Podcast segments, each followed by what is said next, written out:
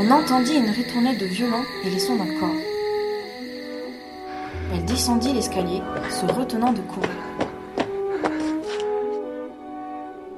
Les quadrilles étaient commencées. L'arrivée du monde. On se poussait. Elle se plaça près de la porte, sur une banquette.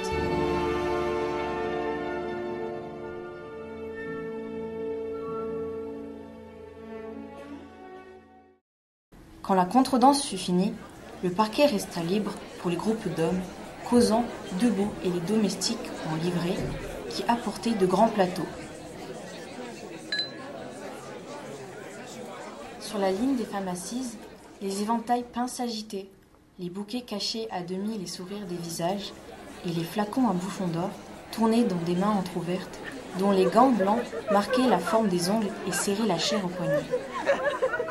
Les garnitures de dentelle, les broches de diamants, les bracelets à médaillons frissonnaient au corsage, scintillaient aux poitrines, bruissaient sur les bras nus. Les chevelures, bien collées, sur les fronts et tordues à la nuque, avaient en couronne, en grappe ou en rameaux, des myosotis, du jasmin, des fleurs de grenadier, des épis ou des bleuets. Pacifiques à leur place, des mères à figure renfrognée portaient des turbans rouges. Cœur d'Emma, lui, battit peu lorsque, son cavalier, tenant la main par le bout des doigts, elle vit se mettre en ligne et attendit le coup d'archer pour partir. Mais bientôt, l'émotion disparut, et, se balançant au rythme de l'orchestre, elle glissait en avant avec des mouvements légers. Un sourire lui montait aux lèvres et à certaines délicatesses seul, quelquefois, quand les autres instruments se taisaient. On entendait le bruit clair des louis d'or qui se versaient à côté sur le tapis des tables.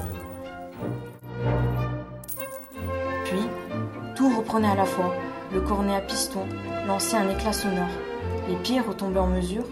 Les jupes se bouffaient et frôlaient. Les mains se donnaient, se quittaient. Les mêmes yeux s'abaissant devant vous revenaient se fixer sur les vôtres.